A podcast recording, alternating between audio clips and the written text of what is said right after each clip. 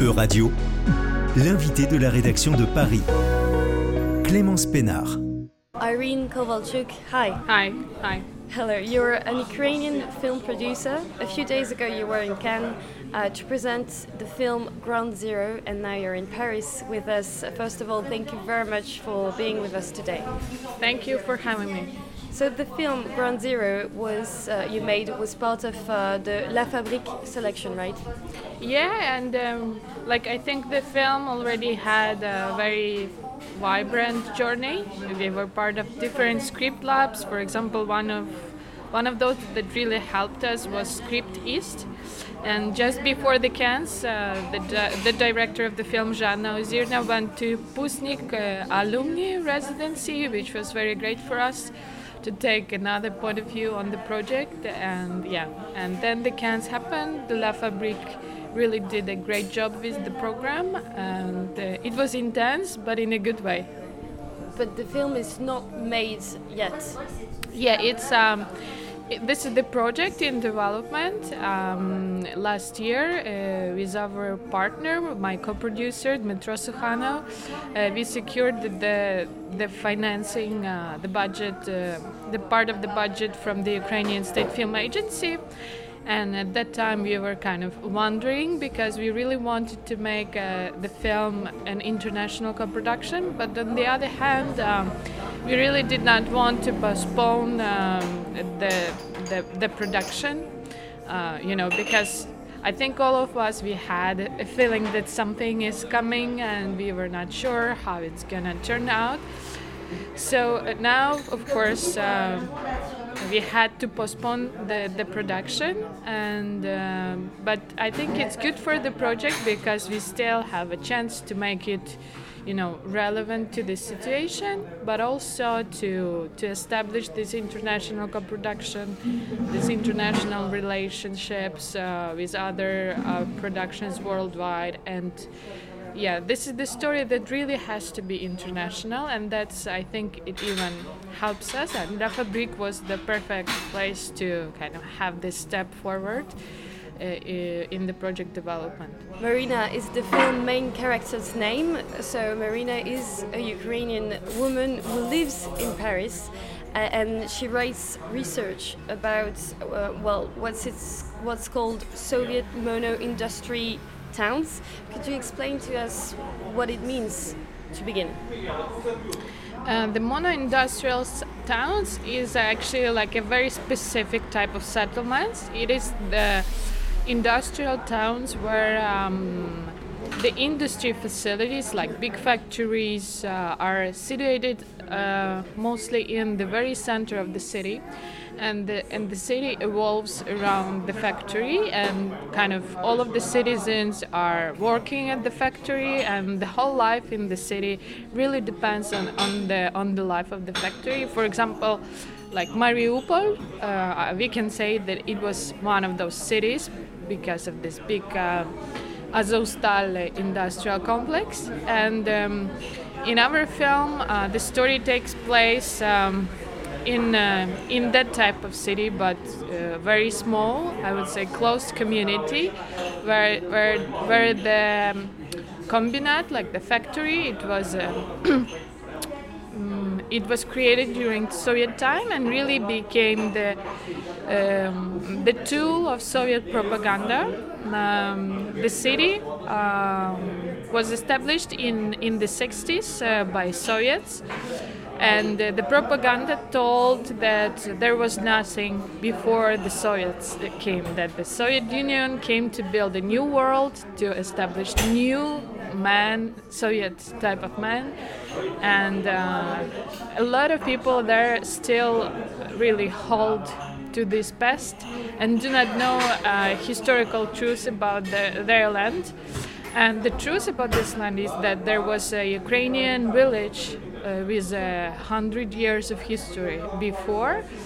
Uh, yeah, and Marina, Marina comes from uh, from this city. and yeah, she comes back to a Ukrainian, well, native Ukrainian uh, town to finish the research. And so I understand that she wants to become like some kind of, um, of an insider but at first, well, she faces rejection, right? Um, yeah. She's seen as a stranger. Um, you know, the film starts uh, in Paris, where Marina is really, you know, is very comfortable in the in the sea of academic research. She is very an academic um, person, very straightforward, loving the facts, uh, etc. Uh, she was born in Ukraine and she was born in this city, but she basically never uh, lived there. Uh, when she was very very small, uh, her father committed suicide and he jumped into like the industrial furnace. So basically, he he was killed in a second. And for for the whole city, it was a very kind of um, big uh, thing but not very honorable one, you know, because the Soviet propaganda created um, uh, this this myth of uh, pride, victory, and glory, and the whole city, uh, for them, it was like a very bad thing to do. Uh, so when he was can't commit suicide. Like it, it's not it's not an honorable thing to do for a worker of, of the of the of the factory for this new Soviet man. New Soviet man does not do that. Uh, so. Um, when she was pretty pretty small her mother took her away to paris so she basically do not know nothing uh, about this land but she reads about it in, in books and uh, with her like approach she thinks that she knows everything uh, but to finish her research uh, she like is being pushed a little bit by her mentor um, to kind of go to so-called field studies uh, to her native city and to kind of um, see it in real life. And when she comes there, um, at the very beginning, uh, like we sometimes use use this comparison that she's an Alice in Wonderland, because she's a total stranger in a very uh, even a little bit weird community. Um, and she still does not know nothing about this place uh, but she, like her journey is basically the journey of uh, discovering the identity, her own, and the identity of the city. And she finds bones at one point, right? Um, like now, it's not it's not uh, so strong in the script. Uh, I would say that the, the focus now is different. Like her journey is a very intense journey of really digging digging deep into the truth and um, the more she digs, the more she realizes that the the identity of the town was erased by Soviet propaganda, and that her own identity was also erased because her own roots come from this Ukrainian uh, historical villages that were situated there, but all of the facts about that were almost completely destroyed. And her father, as a figure in the city, was destroyed. Nobody talks about him.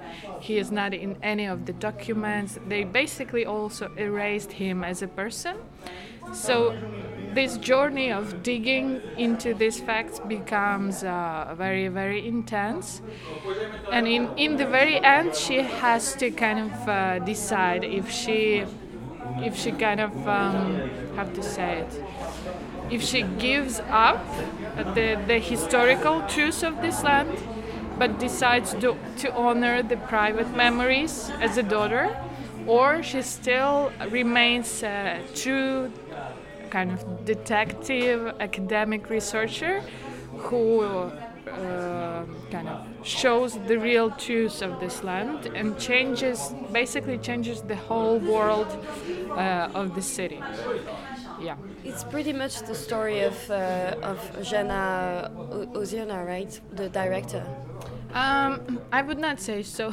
Uh, Zhanna, Zhanna is uh, is born in the location. Uh, was born in the location where we want to shoot the film. Uh, so she really experienced, you know, the, the, feeling of the city, how it lives. That's why I think in the script at the moment and in the future film it will be very, very also bright uh, background of the story. Uh, but in general, I would say that Zhanna, Zhanna, first of all, is very interested in female stories.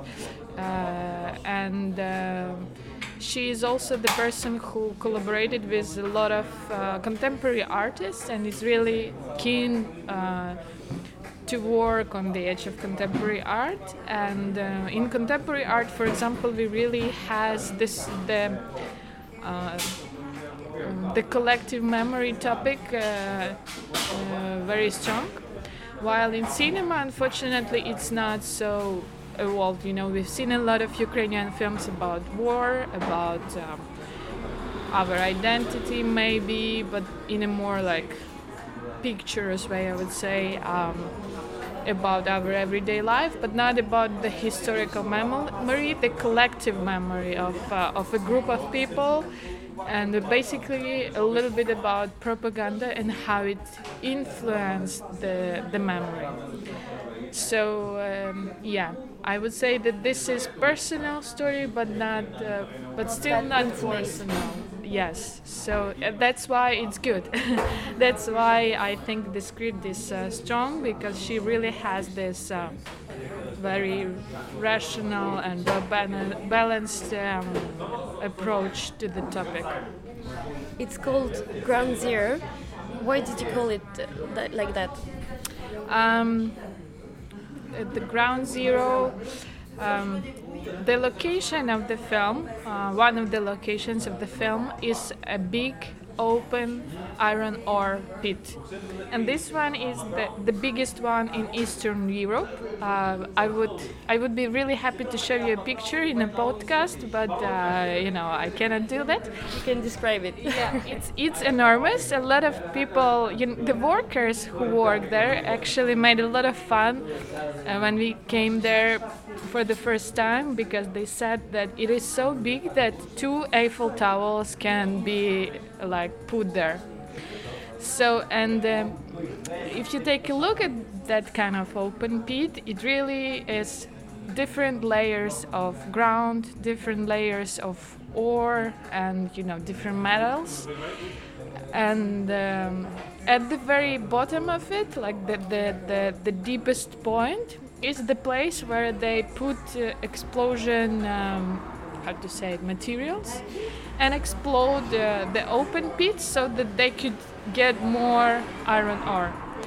And in our in our case, we really like this uh, kind of um, combination of words, but also it, it, it is a very symbolic um, phrase uh, in the story because uh, Marina she is really digging to this point. She's going till the end in the story, and when she's finding the truth when the truth is like is coming out this is where where um, the detonation is happening. This is where everything explodes.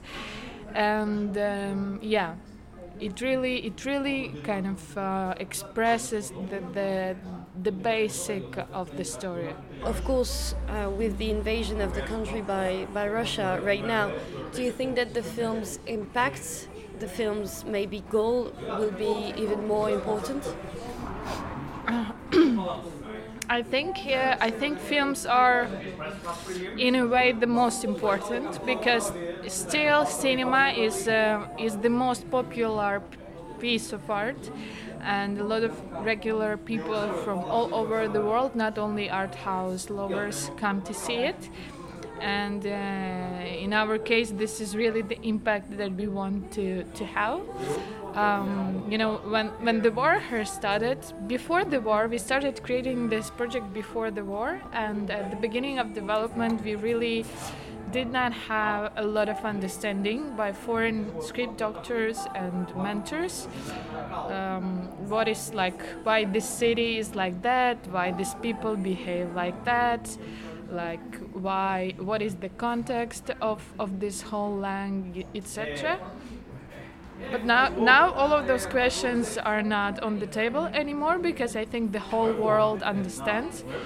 Um, and uh, yeah i would like maybe i would like to emphasize this that our film it's not about the war it is more about you know this context that a lot of Europeans did not understand about Ukraine, and also you know when we say about the Russian-speaking people in Ukraine, we all love them, we all support them. They are maybe even more Ukrainians that uh, we are now, uh, but they became Russian speaking for a reason, and the cities where where the film is happening became such cities for a reason, and the reason is Russian occupation for centuries.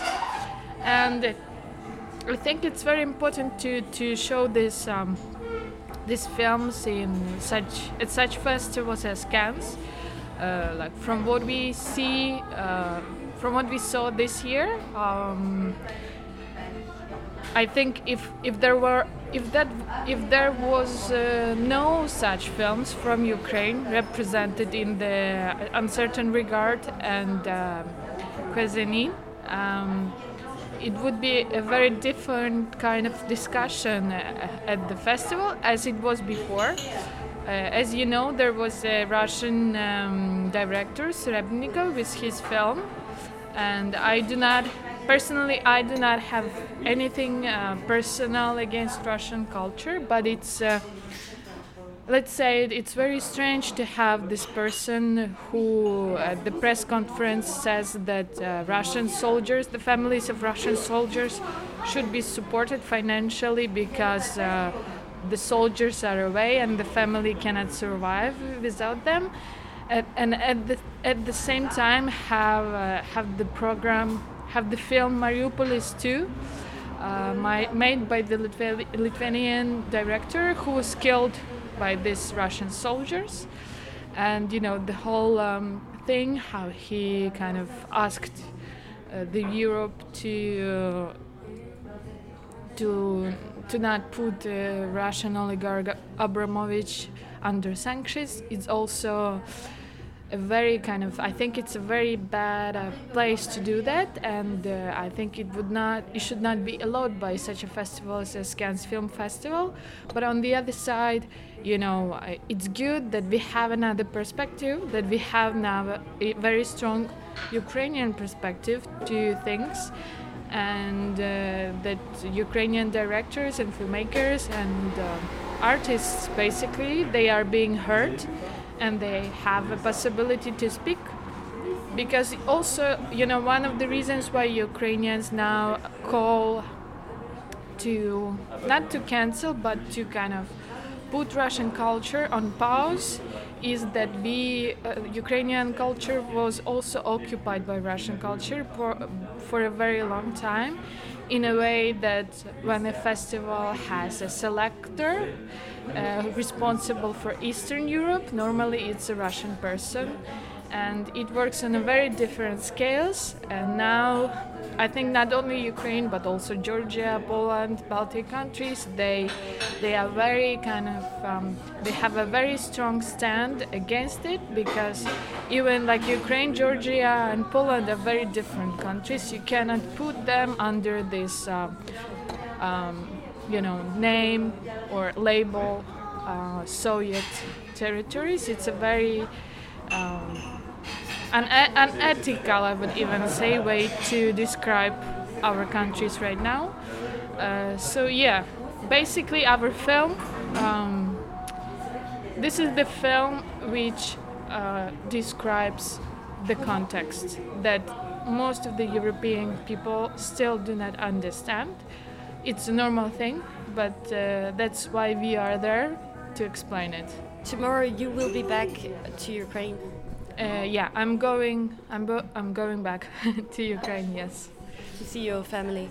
Um, to see my family, but uh, that that is not like the, the main. Uh, I would say the main reason. The main reason is that um, you know when you when you are in from the beginning of the war when you were staying in Ukraine, know, like all of the people were volunteering, helping. Uh, everybody was very very lost but you know occupied by different works and um, uh, i moved to paris for one month just to have this um, fresh perspective on things because when you're inside you begin to be a little bit uh, lost war makes everything very black and white and very basic. And um, I think it is important, especially for filmmakers, to, to travel a little bit uh, right now and to come back. Because this is the only way you can have a fresh uh, perspective at things. And uh, that's basically what my journey was. And now now i really want to join um, ukrainian director he is uh, he's Ostap Kostjuk. He is a Ukrainian documentary director who was at the front line for two months uh, at the very hot uh, points of war on, in eastern Ukraine and uh, close to Mariupol. And now he he is doing like a um, documentary uh, video center in Kiev, and there is a group of filmmakers, volunteers. They will be helping to document war crimes, um, the occupied cities, to talk to people. Yeah, and now I have a very specific purpose to go back, and uh, yeah, that's basically why I'm coming to to do what I can do and um, to make a difference by that. Yeah. Thank you so much, Irene Kovalchuk. Um, the film is called Ground Zero, produced by your film production company, Radar Films Production. And uh, not not only Radar Films, but uh, as I told before, by uh, Toy Pictures, uh, uh, by Dmitro Sukhanov, who really uh, kind of put the project on a different level right now. And yeah, that's that's why we are having this journey as well together with him.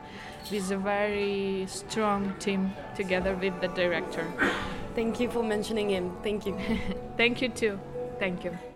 C'était l'invité de la rédaction de Radio. Retrouvez dès maintenant les podcasts de la rédaction sur euradio.fr.